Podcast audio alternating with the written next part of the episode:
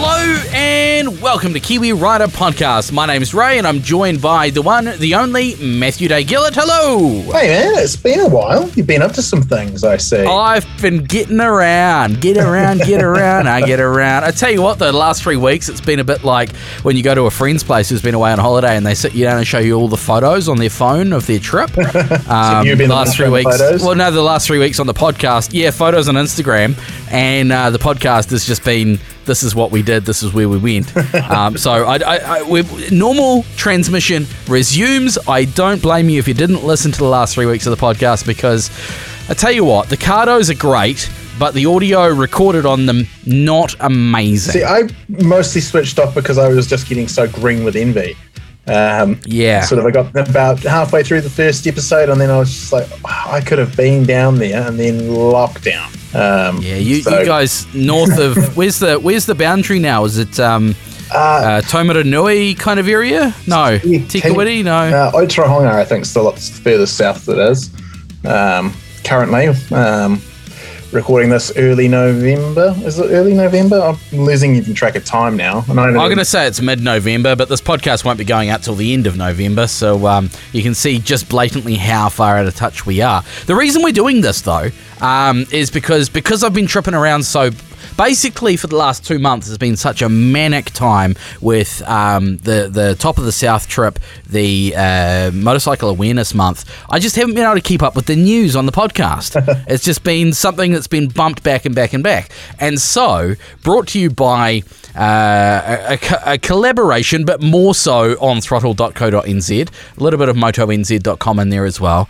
This episode is entirely news based. That's all we're doing for this show. We're going to be talking Husqvarna and KTM recalls, Cold Kiwi and Burt Munro cancellations, the best commuter bikes you can buy, my opinion. Of course, by the way, uh, we're going to touch on that ABS law that's now in force. Husqvarna Norden 901. How exciting is that? Um, but we're going to kick things off with a story about Courtney Duncan. Yes, Courtney Duncan, top of her game, top of the world, third year in a row, I believe. Uh, she's won. She's she's world number one in, in women's motocross again. Yeah, it's pretty bloody awesome to be fair. Um, and honestly, I don't think she gets the credit she deserves in the mainstream media. She'll get maybe one blip on like the six o'clock news, sort of, oh yeah, and this girl from Dunedin, she's won um, a motocross championship over in Italy.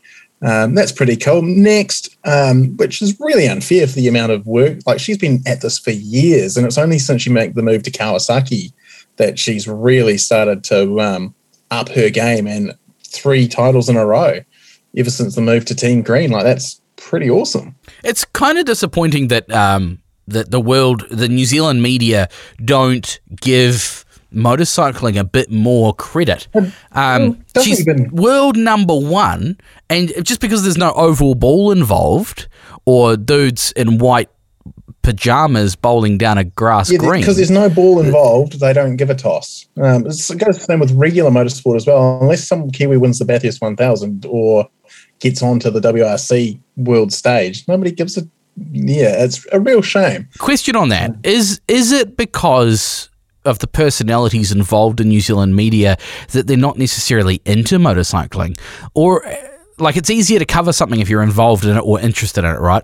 Is is that it? Or is it because it's not rugby? I guess that's kind of the same thing. I think it might be a bit of both, to be fair. I think it's partly um, motorcycling, motorsport is a more niche thing, though motorsport in general is definitely not a niche um, pastime for people to get behind. Um, but yeah, the other one is it is sort of it's a what you know, who you know kind of thing in a lot of cases, and it is fairly easy for motocross, which is just one segment of a wider bike sport segment, which is part of a wider motorsport segment, to sort of just get squeezed out the edges. And if I'm programming the news, to be fair, I want to put stuff that's going to get more eyeballs on it, not something that sort of caters to a niche audience, which is a bit of a shame. But that's sort of that's my. I went to not quite media school. Like I did a bachelor of communications a decade ago or more. Wow, that's a long time ago. Um, yeah, so leaning on that experience. suddenly you feel really old Yeah. Yeah, Hey, anyway, so Courtney Duncan, congratulations, round of applause. Uh, but the story that you've got on onthrottle.co.nz goes on to say that she can't come home now. Yes, so the story that's on on throttle.co.nz right now um, came courtesy of the Motorcycling New Zealand Women's Commission. They put out a press statement shortly after she won her third world title, and it says this Courtney Duncan has successfully defended her world title for the third time this weekend, winning the 2021 FIM Women's Motocross World Championship. Yet the possibility of being stuck in Europe is looming due to New Zealand's inefficient MIQ system. Um, and the story goes on to say that before Courtney even left to go um, race this season, she was trying to book a spot in MIQ, and yeah, she couldn't do it.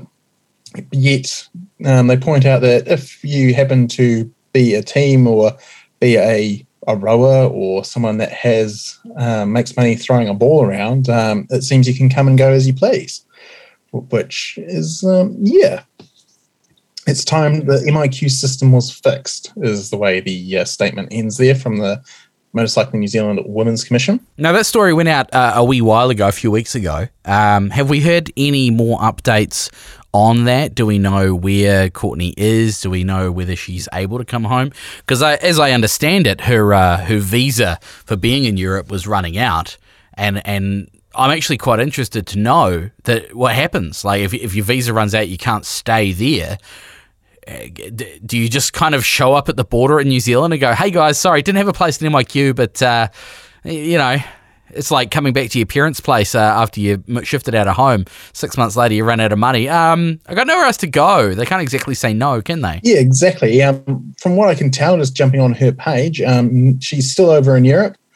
Um, and uh, from the comments, it seems like she is still stuck there, which is a real shame because I'm sure she'd love to be home for uh, for Crimbo for Christmas. Um, but yeah, maybe she's just taken a taken a wee bit of a break too, uh, a well deserved one. But yeah, I imagine like a lot of people, um, as someone who's stuck in lockdown currently myself, I'd love to see my family, and I'm sure Courtney would feel the same. I saw my family the other day. Don't worry about it. They're not. They're, it's not all it's cracked up to be.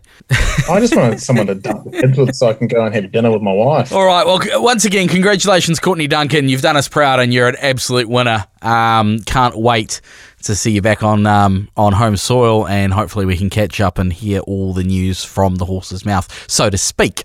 Hey, a new bike, a new story, a new bike that we've been following since it was first announced.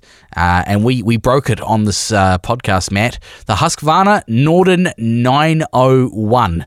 And finally, we might see it in New Zealand. Yes. Well, it's uh, scheduled to be here in March next year.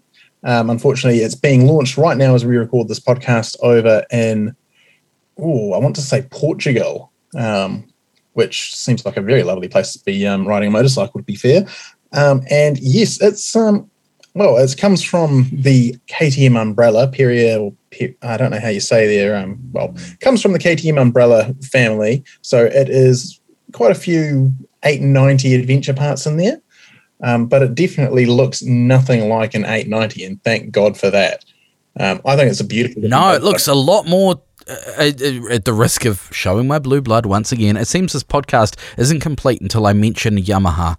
Um, it, it, looks a lot more along the lines of the T7 than the the the KTM equivalent. You know, the KTM's kind of got that that head, like that wasp head, and it's very separated from the body fairings, where this um, this whole kind of headstock kind of um, tower and headlight is is more integrated into the body. See, I want you now to jump on Google and look up a Honda Transalp 700 and um, for me, that's where there's a lot of visual similarities. Like, yes, it's vastly different motorcycles, but um, I think it's like a great looking bike. It definitely looks a lot better than the Honda. Um, but yes, so it was announced that um, Honda, Husqvarna Norden 901 will be available in New Zealand dealers from March 2022, with pricing yet to be announced. That pricing will be coming in the uh, next couple of months, closer to the date of release. Um, but if you want to get in early, there is a pre order process in place. So you just head up your local Husky dealer and they can hook you up with a deposit and you can put your name down for one of the first bikes to come into the country. Um, it does feel like we've been waiting for quite a while, but it was only 2019 at the EICMA show that um, Husqvarna first um, put this bike out into the wild and said, oh, "Yeah, look, we've got an adventure bike too. We're not just pinching all of KTM's dirt bikes and putting a suspension linkage in there and uh, slapping some white paint and off you go." Um, definitely looks quite good. 19 litre fuel tank, 889 cc parallel twin engine, 105 horsepower backed by 100 newton meters of torque, all the good WP Apex suspension, and importantly, like it's a lot more sort of in terms of the KTM Husqvarna wider family of bikes. It definitely looks more of a touring bike, but it's got a dirt ready 21 inch front wheel and 18 inch rear wheel, so you can put some good rubber on there. Same tyres from the factory as the T7 as well, which I was kind of surprised to see because, um, of course, the, the KTMs didn't come with those tyres, the Pirelli STR Scorpion Rally tires. Yeah, um, which I actually quite like on the road. Uh, not a fan of that front on the gravel. Yeah, um, interestingly, weight is 204 kilograms dry. So add 19 kilos of fuel, uh, a couple of liters of oil, you're pushing or 220 odd kilos, give or take, um, once you've got a full tank of gas. Um, and but it comes with an adjustable seat height from factory, which um, that seems to be a new trend in the adventure bike segment. Uh, so the seat can be adjusted between 854 mil or 874 mil um, depending on how long your inseam is. And then, of course, you can get accessory seats to make it lower or higher if you please. Um, now, the KTM that shares a lot of its um, guts with, uh, that's got a decent sized fuel tank, but it, it, the fuel goes all the way down. Has this got that really low center of gravity, low mass fuel tank system? Yeah, I believe know? so. Um, if you look at the design, you've got the down that those um, down the base of the motorcycle, really. You've got a beefy bit of plastics um, sitting down there. So I believe it still uses a similar system. It may not be the exact same fuel tank as the 890, um, but that'll be where, like, if it's you've got a good idea like that, keeping your weight low makes the bike more manageable. You're not going to bin it and keep the weight up high for a different model. Yeah, because I've, I've ridden the um, the 790 Adventure R, which has got that low down fuel tank, and I found that as stable as a rock, especially. Um, on tarmac in you know first gear down in uh, you know five to ten k's an hour, kind of riding that clutch and playing with the the you know the friction point.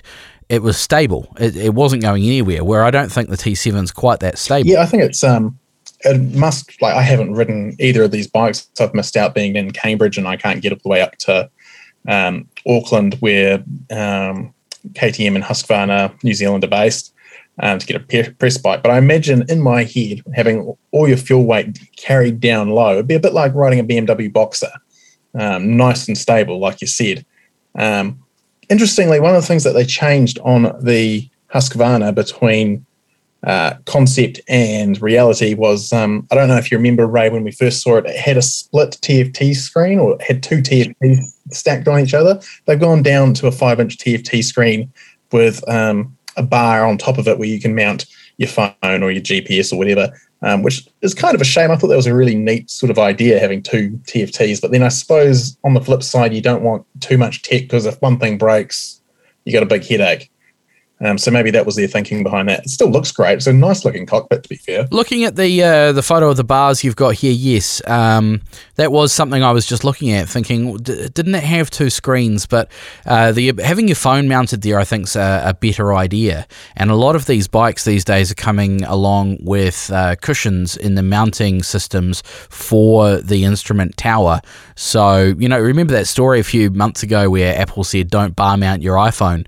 Um, yes, know exactly that story. You can get away with um, you can get away with mounting your, your later model iPhones, especially uh, using you know your um, vibration dampener from the likes of Quadlock.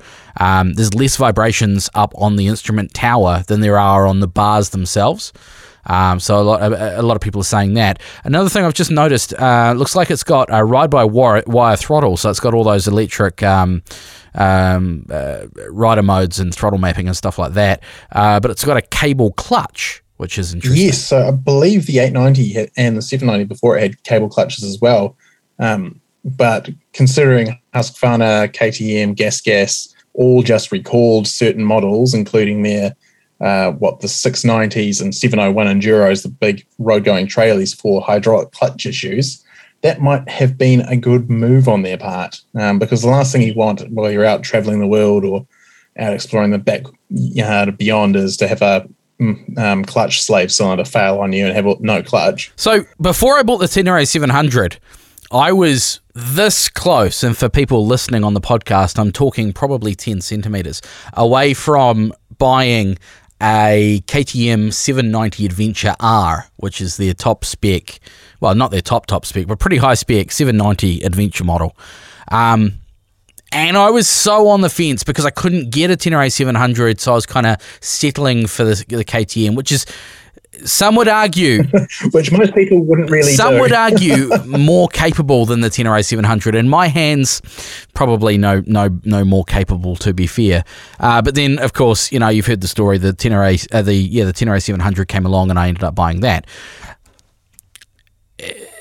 As vain as it sounds, a lot of that decision was based on looks and and how the T7 looked compared to the 790.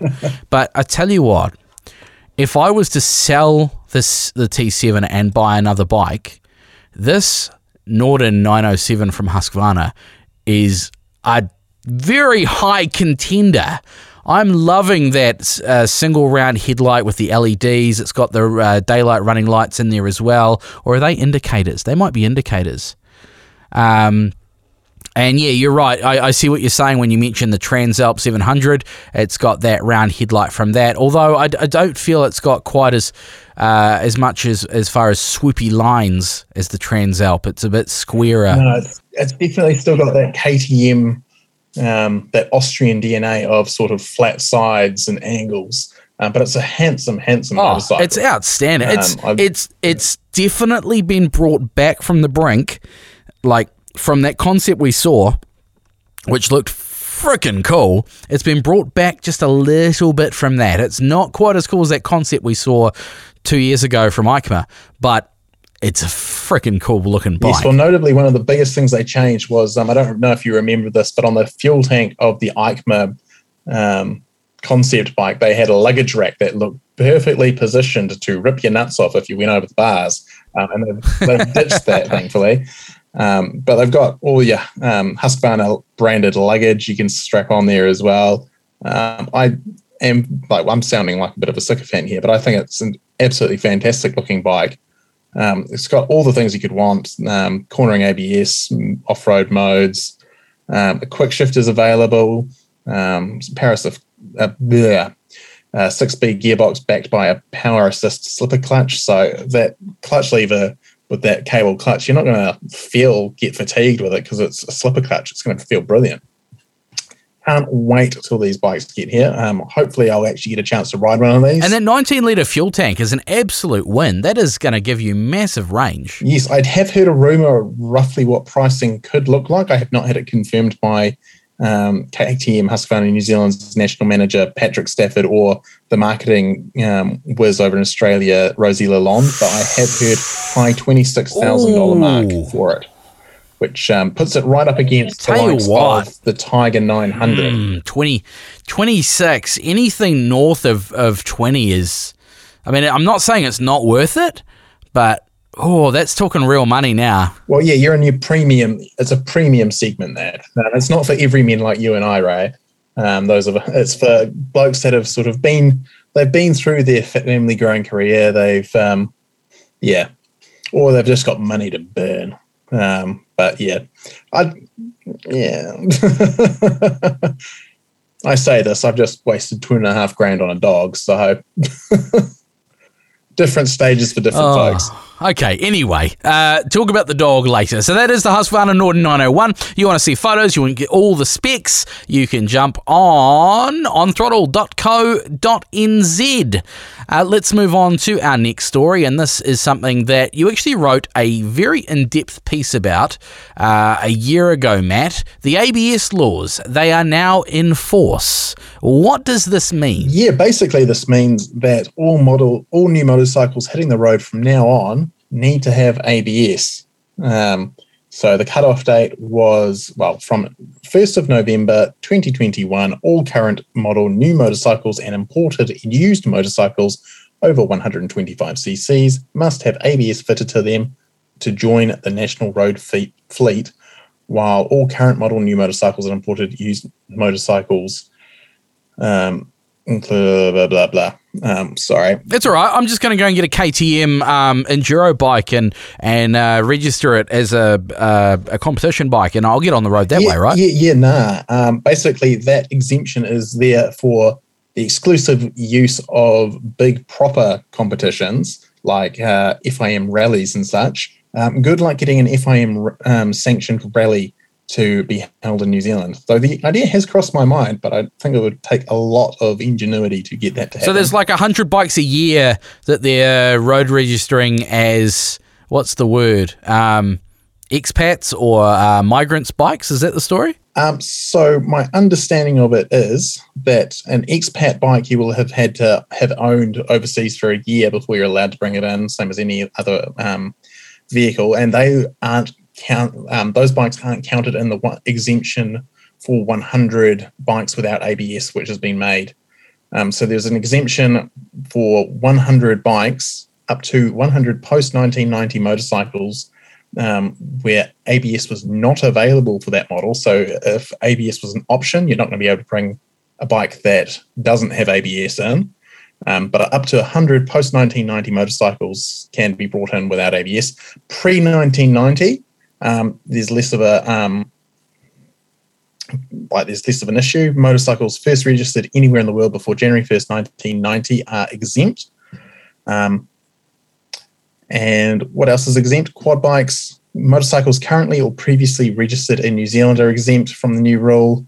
Um, and off-road motorcycles used for competition only. So that's your dirt bikes that are um, staying off-road, um, but enduro bikes, um, like you know, a lot of guys like to do, particularly down the South Island, like your EXC 500, um, slap the road legal kit on it, which they actually are sold with, um, and um, yeah, you can't do that anymore. Um, so I talked to last year David Crawford, who's the Motor Industry Association CEO.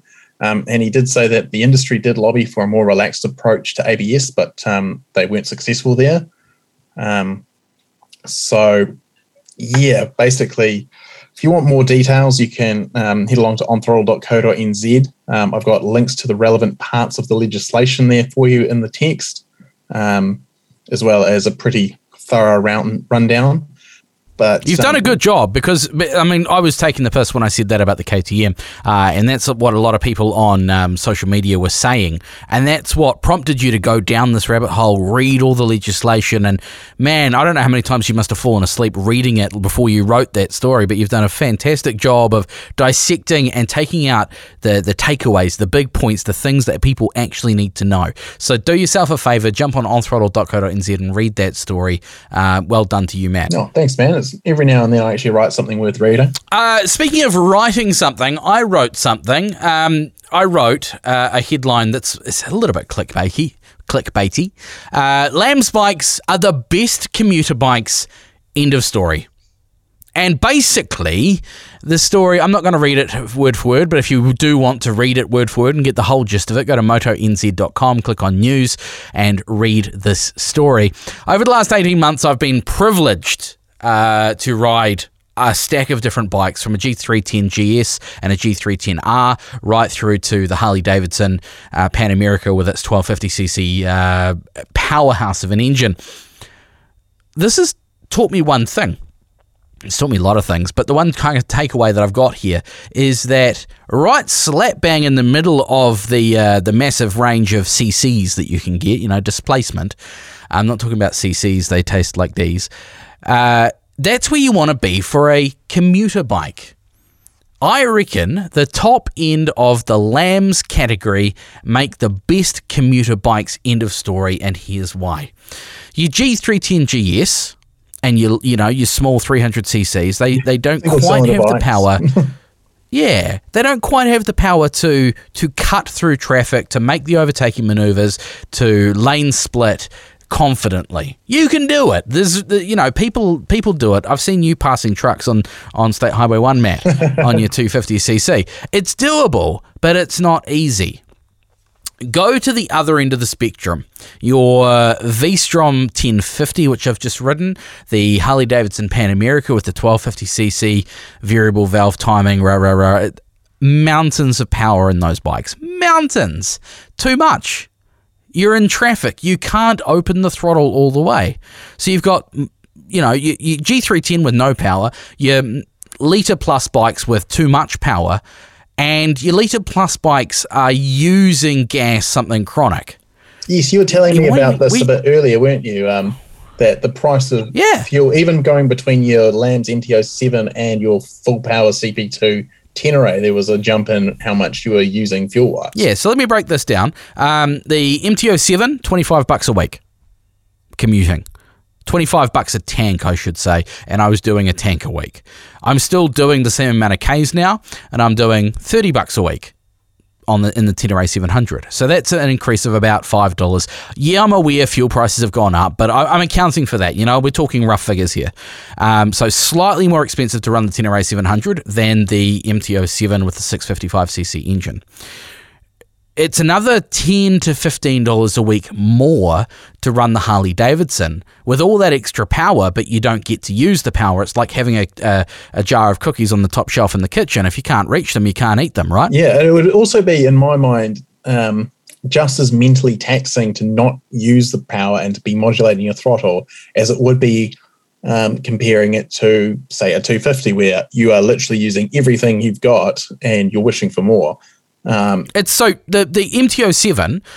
I'm showing my blue blood again, but it's not just an MT07. You could get your 500cc uh, Honda. You're talking SV650, V-Strom if you want a bit of, um, you know, a bit of fairing. V-Strom 650. When I rode the V-Strom 1050, um, it it was I, I, wrote it in rain mode or B and C rider modes, throttle map modes, because it wasn't as snatchy and it was easier to modulate that throttle. Um, the the Harley Davidson Pan America that was in rain mode the whole time when I was commuting. It still had heaps of power to get around people, but it was wasted. So I was burning gas for no more benefit than riding a Tenere, uh, an MT07 or my Tenere 700.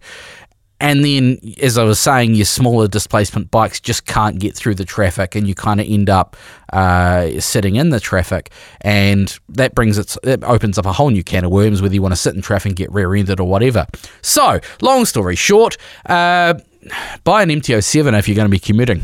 I don't know. I think there's a lot of good options there in that market. You've got everything from those 400cc Kawasaki. So Chaotic Blonde has famously been a 400cc commuter for yonks. Um, didn't work out well for her when she tried to take on a van with her 400. Um, but um, cracked pelvis. Ouch. Yeah. Um, wishing her the best recovery. Um, I think she's pulling her hair out um, at a similar rate to me at the moment, being in lockdown. Um, particularly watching her husband play around on dirt bikes in their driveway every day. Um, but yeah, so you've got a really, really good range in that um, LAMS category now as well, where you can sort of ignore the sort of the 250s, the 150s, like really low capacity bikes. The quality is not really there in that market now either. Those bikes are generally made to a price, and you don't really get a lot for your money. But that sort of that upper LAMS category, that big chunk, as you say, that 400, 500, 650 cc category, um, there is a lot there. Um, and to be fair, like you can buy one of those bikes and you'd be quite happy nowadays to just have that one bike. Yes, it's got the LAMS badge on it, which um, is a bit of a, a, mental hurdle some people need to get over. They're like, oh, it's just a LAMS bike. Um, but LAMS bikes have changed in the last five, six years. And you don't have a bike that has all the low down and then it hits a certain RPM and then it's just got nothing. Um, they're well tuned, they are fun, and like you say, they're incredibly good at commuting, which, um, yeah, it's just one thing you can use them for. Don't get me wrong. I'm not saying don't go and get a G310R or G310 GS. They're incredibly fun bikes. They're brilliant little bikes. You've ridden one, Matt. Oh, yeah. I have a couple of great times on G310 GSs. Um, I did a um, oh, I did a whole GS rally in Northland on a G310 GS. Um, and apart from the small foot peaks, brilliant bike, great fun. I then had that Um, very same bike for the next uh, GS rally around Martinborough. Brilliant bikes, no problems. I did a bit of commuting on it. I even took it um, further off road through the Akatarawas. But what I'm saying is for the best balance of power, fuel economy, and you know being able to get there. Your high end LAMS bikes is where you want to be. And I'm not saying also that a brand new rider should just go out and get an uh, NSV 650 or an MT07 or something like that. I still think a brand new rider should start with your your Your lighter weight. 125s, 250s, 300s. Yeah, definitely.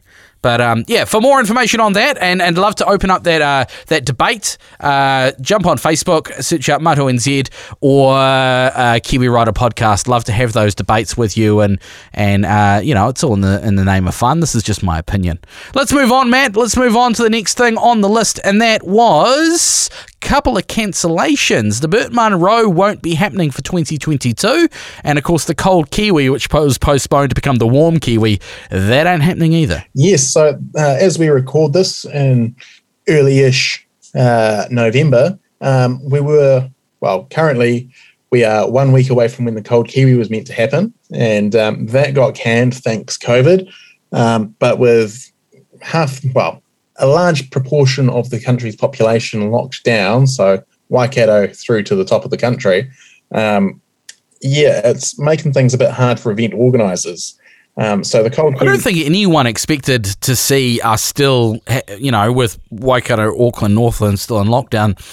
What are we? Three months? Four months? Um, well, for Auckland, um, 80 something days currently. Um, I've lost count something.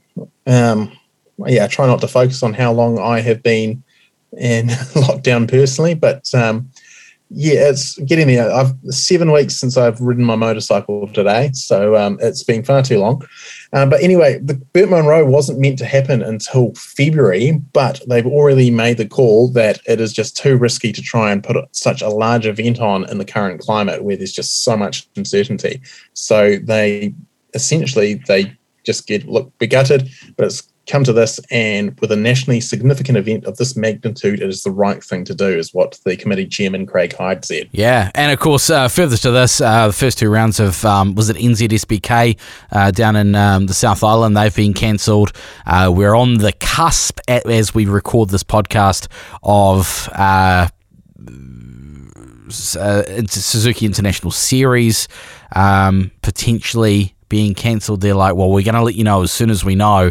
Waiting for an announcement, and, and we this is our fault for recording this so early, but uh, we don't have that announcement now. So do check out the Facebook pages for all those concerned uh, on uh, to find out the latest information, or go to onthrottle.co.nz or motonz.com. Burt Munro is definitely going to come back um, once the government provides clarity to the events sector. Um, the Burt Munro Committee have said that they will begin preparations for the 2023 event, which they have laid down for the week end, well, for the week of the 8th and to 12th of February 2023. The Cold Kiwi, well, hopefully that will be back um, next year. It's back at its traditional cold timing of the uh, first week of September, Father's Day weekend. Um, anyone who paid for tickets and that would have been refunded by now. Um, they weren't carrying over tickets um, because the Ruapehu Motorcycle Club felt it was best in the current climate to just give everyone their money back and start afresh next year. So good on them. Definitely makes life easier, doesn't it? Yeah, and so wishing these all these people trying to get uh, events going and running. Um, we know from personal experience through KR, a lot of events that um, the Kiwi Rider publisher um, Veg has been trying to get going have uh, unfortunately been either postponed or cancelled, uh, and that's just the way of the world at the moment. So we just got to suck it up and um, get through this. Yeah, the other the other big one's the Moto Guzzi, uh, the Moto Guzzi Tiki Tour, which is based out of Rotorua. Which, to be honest, I've stopped mentioning because it just keeps getting pushed back and back and back. It was meant to be uh, August or September, and then it got pushed to uh, October. Then it got pushed to November. It's now been pushed to February. Um, so that's uh, it's freaking ages away. But they are Moto Guzzi New Zealand are committed to making this event happen.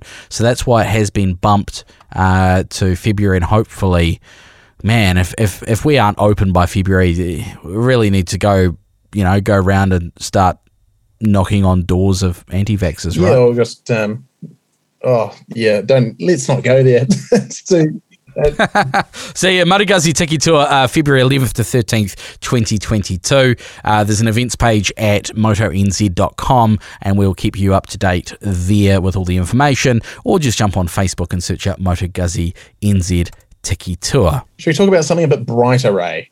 Um, I know we had a couple yes. of recalls, but I did Although the next thing on the list is not very much brighter, it's a Husqvarna and KTM recall.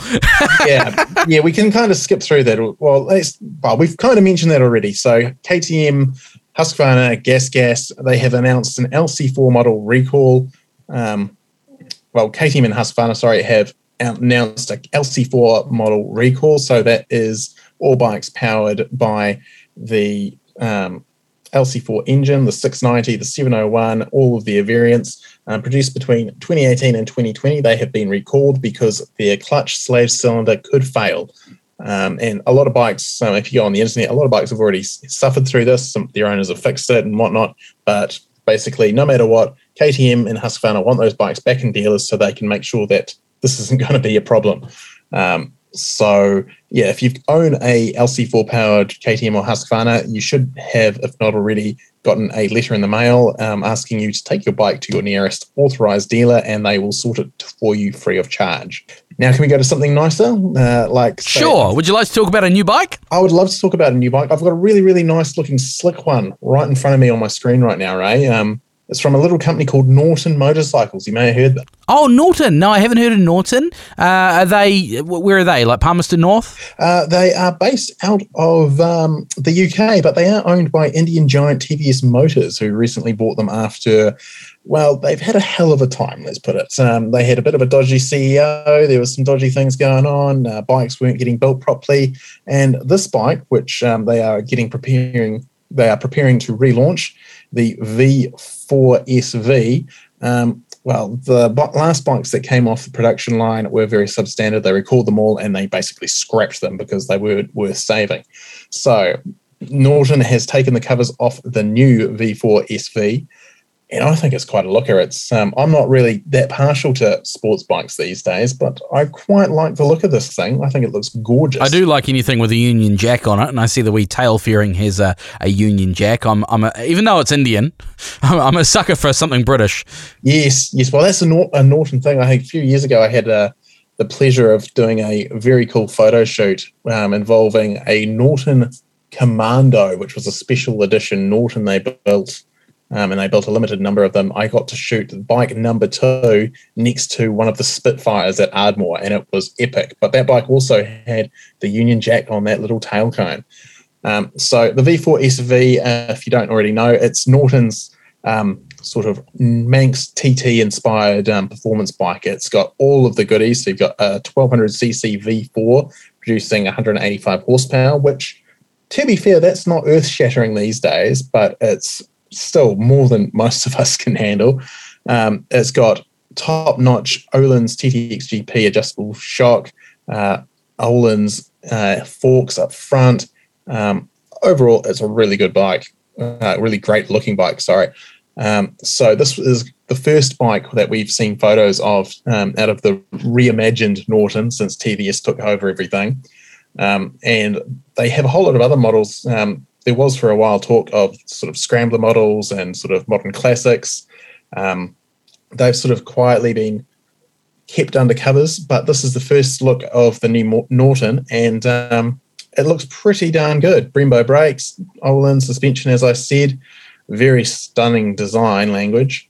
Um, if you want to see the photos, jump on onthrottle.co.nz or motonz.com. I believe you've got the story up there as well, right? Yeah, yeah, yeah. So we, are sharing a bit of your news across the uh, motonz.com website uh, there, Matt. Thanks very much for that. But of course, we'll um, we'll link everything back to your website as well. Yes. So um, no, that's it's a nice bit of good news after a bit of doom and gloom there in the news section. Um, can we do one more? Can we do another new bike? Can we do a Ducati Multistrada Strada V4 Pikes Peak Edition? Yeah, why not? That's rather um, exciting bike. Do you want to take the lead on that one? Ducati uh, uh, announced the sportiest Multistrada to date in the form of the new Multistrada V4 Pikes Peak, set to arrive in dealers between April and June 2022. Ducati says the Multistrada V4 Pikes Peak takes centre stage for a public of passionate enthusiasts, not only as the sportiest Multistrada ever, but also as the most powerful model in the segment, thanks to 170 horsepowers, 125 newton meters of torques. Um, the Gran Turismo V4 engine is an absolute sunner, and, and I've dubbed that bike the Angry Birds of, motors, of the motorcycle world because it kind of looks like the the angry red one. It does actually. Now that you bring it up, it's got that sort of beat going on. Um, and yeah, with the with the Pikes Peak, it of course gets 17 inch wheels front and back um, for a bit more dexterity. Um, they've revised the ergonomics. Those wheels are actually um, lightweight forged aluminium, um, and yeah, it's it's quite cool. Gets some bling bits as well as um, a race riding mode, which is a first for Multistrada models. Did you see the price though, Ray? Um, I think this might be a bit out of your price price range, despite your uh, love of the Angry Bird. Eye-watering recommended retail price of forty six thousand four hundred and ninety five dollars plus on roads. Yeah, but you get a lot of um, hoonage for your money there. That's more expensive than the Harley Davidson Pan America. Yes, but it's also got oh, trying to do mental math here, twenty. But it's also got Pikes Peak got in the name. Twenty more horsepower, two extra cylinders, and it's Italian, so it's red and racy and cool. Um, I bet it sounds fantastic. Quite cool. I think personally, um, if I'm going to buy a multi, I might go for the new V2S. Um, just a little bit more tame, a little bit more low key um, because yeah, Pikes Pikes Peak it's a bit bit anal, bit insane. Is is this bike an adventure bike? I'd call it a sports tourer. I think. oh, you would. So it's not it's not made to go off road because I mean I noticed the, the the 17 inch front and rear and generally it would be a 1719 or 1721 for something with some adventure you know off-road chops and I know that wheel size isn't indicative, but I just, you know, bigger wheels roll over things easier, right? Yeah, it, it might be a bit of a handful on a gravel road, but then again, um, same size wheels, and um, that's how flat, flat trackers roll. Um, they run on 19s typically, but um, yeah. I, but they're also not going around the corners straight, are they? No. Um, but hey, like it's it's named for the Pikes Peak International Hill, hill Climb. Um, that's all tar seal these days, despite it being um, famously gravel for quite some time. Um, oh, is it? And you're also not allowed motorbikes on Pikes Peak anymore. Yes, well, not in competition. Petty, which I find very interesting that they're still going, um, bringing their name towards um, Pikes Peak and bringing that because, um, yes, it was a V uh, Ducati Streetfighter V4 that, um, yeah, caused the last. Well, I don't know what, if, what the legalities are of it or anything, but the rider lost control of the Ducati um, Streetfighter V4 just about 100 meters from the finish line at the very top of the mountain. Nobody knows really why. Um, and that incident is what made the organizers sort of take a second, second look at bikes going up the mountain and then they decide, yeah, nah, it's a bit too risky. So it's very interesting, very brave of Ducati to um, bring out this Multistrada Pikes Peak, I reckon. Talking about interesting and brave moves by Ducati, Ducati's electric bikes are going to be made for Moto E. Yeah, that's kind of a nice segue there to start off with. But um, yeah, thank you, thank you. I'll, take that. A nice segue. I finally got a nice segue. uh, which one of us is the professional broadcaster here, eh? Um, but um, now, starting from 2023, Ducati is set to take over from um, Energica. Um, they're the guys that made the Energica Evo um, Ego electric bike over in Europe, but we haven't seen those like many electric motorcycles make their way to New Zealand um, as official releases. I believe there's one rolling around um, with a very big, strong uh, proponent of motorcycle electric bikes. Um, but yeah, 2023 season, Moto E will be all Ducatis. Um, and we have no real clue on specs or on what the bike's going to look like proper. We've got a render up on the websites but that's really it. Do you think um, maybe Ducati has no current? Do you, bikes you, that are electric. Do you think maybe the dudes at Ducati are like, okay, do anything to get the signature on the paper and we'll deal with it afterwards? Okay, we got the signature. Oh Jesus Christ! Okay, uh, right, we better fucking make a, a, an electric Ducati then. Shit. Um, do you want to call the guys at Ryobi? Maybe get a few drill batteries and stuff. yeah, I, I've heard.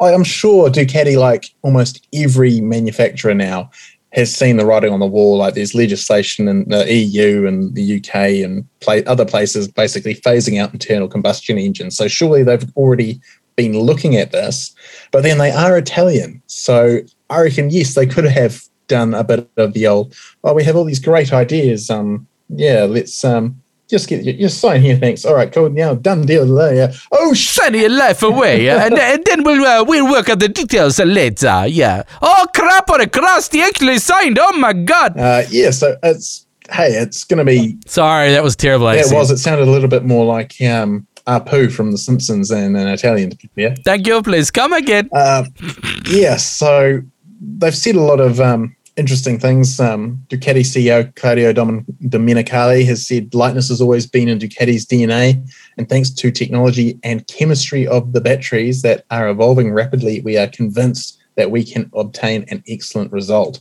So um, I suppose uh, we'll find out next year um, what this render is actually going to turn into, and what if Ducati taking over the reins from Energica, which let's face it, not a lot of people have heard of. If a big name like Ducati is taking over Formula E, if is that going to make Formula E actually something that people are going to tune in to watch? Watch this space. For more information, go to onthrottle.co.nz. Matt, time is marching on. We've got one more story to cover, and this one has stirred up the uh, the the the angries amongst social media. But um, you, you've got it titled here. You've got it titled Royal Enfield Himalayans to cross Antarctica. Yeah, I think I don't know why it stirred up the angries. Um, maybe it's just because they think. Well, you, you tell us about the story, and then I'll tell you about what social media's got to say. Alrighty, okay. So this year, Royal Enfield turns 120 years old. It's their 120th birthday. They're looking pretty good for that age. Um, and to celebrate, they've decided to send their most versatile bike to possibly the worst place in the world to ride a motorcycle. Um, they're going to Antarctica and they are aiming to reach the South Pole on two wheels. Well, four wheels. There's two Himalayans that are going to go and do this trick. Um, they've been modified slightly. They've got um, revised gearing, so they've gone to a 13 tooth front sprocket um, compared to a 15 tooth sprocket at the front. The wheels have been um, modified to be tubeless, using studded tires, and they've um, quite nicely for the rider's sake, up, um, upgraded the alternator to allow the riders to run heated clothing without putting too much demand on the battery. Um, they're calling this trip, which I think you might need. Yeah, well, mm, yeah. I, would like to go to Antarctica. Would I like to ride a motorcycle there? No. Um, the expedition um, by Royal Enfield is called 90 Degrees South Quest for the Pole, um, which is what the marketing team must have decided. That sounds like a really epic adventure. Let's call it that. Um, starting from Cape Town in South Africa uh, later this month, the 26th of November, the expedition will see two Royal Enfield employees uh, Santosh Vijay Kumar and Dean Coxon, um, attempting to reach the geographic South Pole um, from the Ross Ice Shelf via the Leverett Glacier uh, to the Amundsen, um, Amundsen Scott Pole Station. Um, so, a bit of a, a long blur there. Um, but essentially, these bikes are going to cross the um, Antarctic um, they're going to have support trucks. So if you hate long way around and the fact that they use support vehicles, sorry, you're going to hate this too because these guys are going to be supported by Arctic Trucks, um, which is a tour operator with um, a deep experience in the field.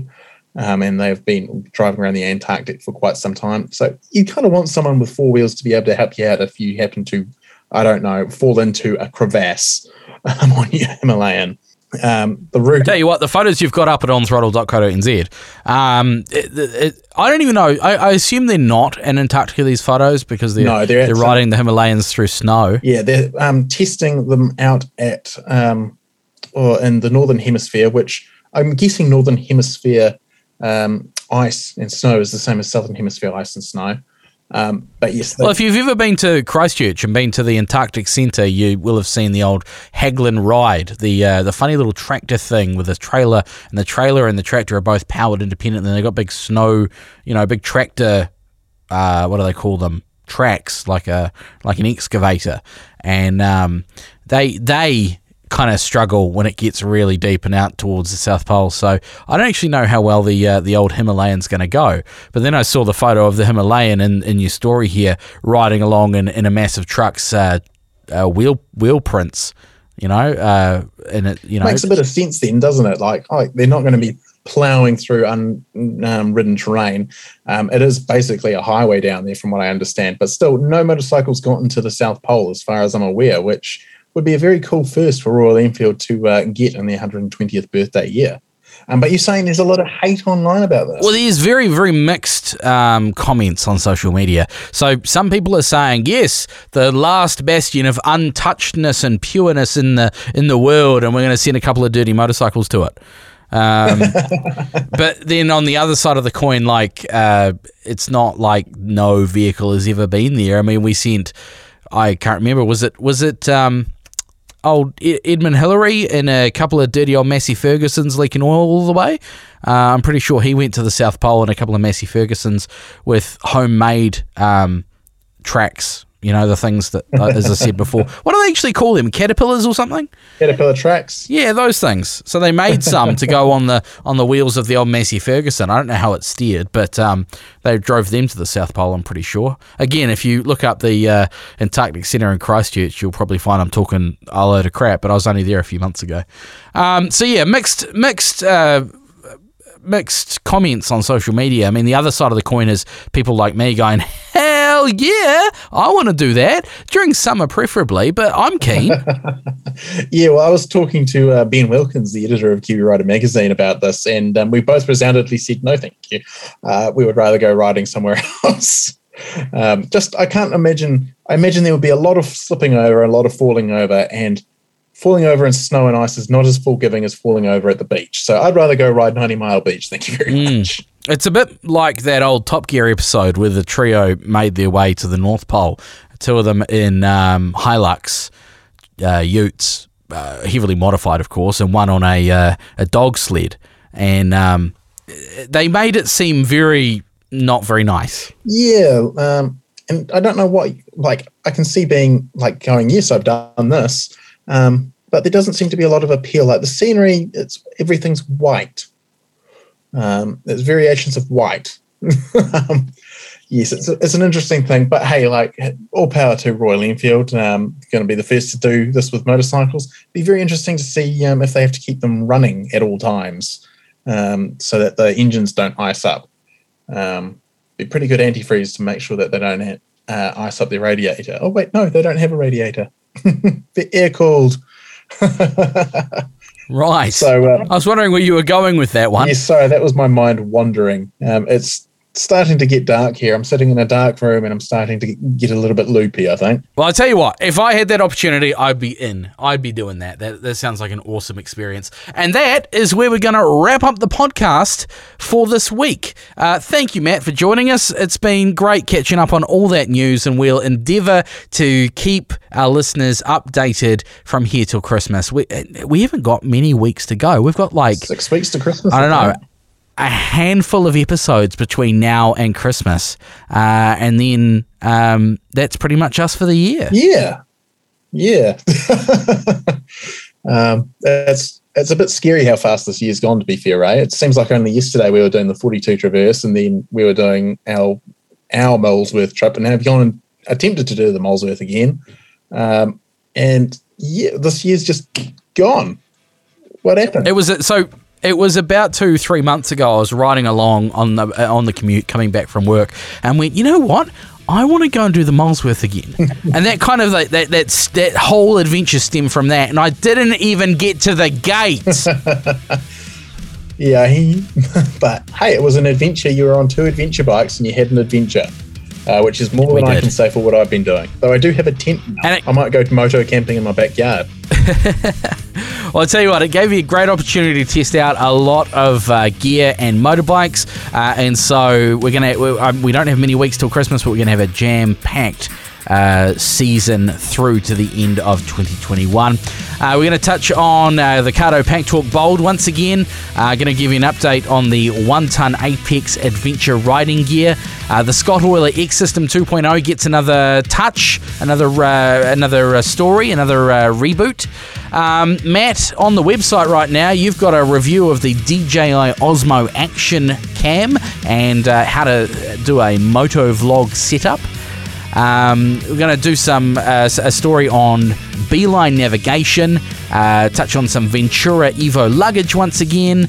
What else have we got out there? Uh, oh, there's one more here. The Kriega US 20 gets a story between now and the end of the year. And of course, I'm going to give you the full review on the the uh, Suzuki V-Strom 1050. All of that is coming up between now and the end of the year, guaranteed. If you want to get in touch with us, you can email us podcast at kiwirider.co.nz. Check out the websites motonz.com and onthrottle.co.nz. Also, the magazine comes out twice a month. If you sub- subscribe to that, we'll make sure that magazine pops up in your inbox absolutely free. Go to kiwirider.co.nz for the latest magazine and, of course, the entire back catalogue. Uh, and it's it's it's doesn't cost you a cent. Get in there. A lot of good content coming out coming at you. Uh, I've been Ray. I've been Matt. Keep the rubber side down, throttle on. Thank you very much, Matt, for joining us. We'll catch you in seven days' time.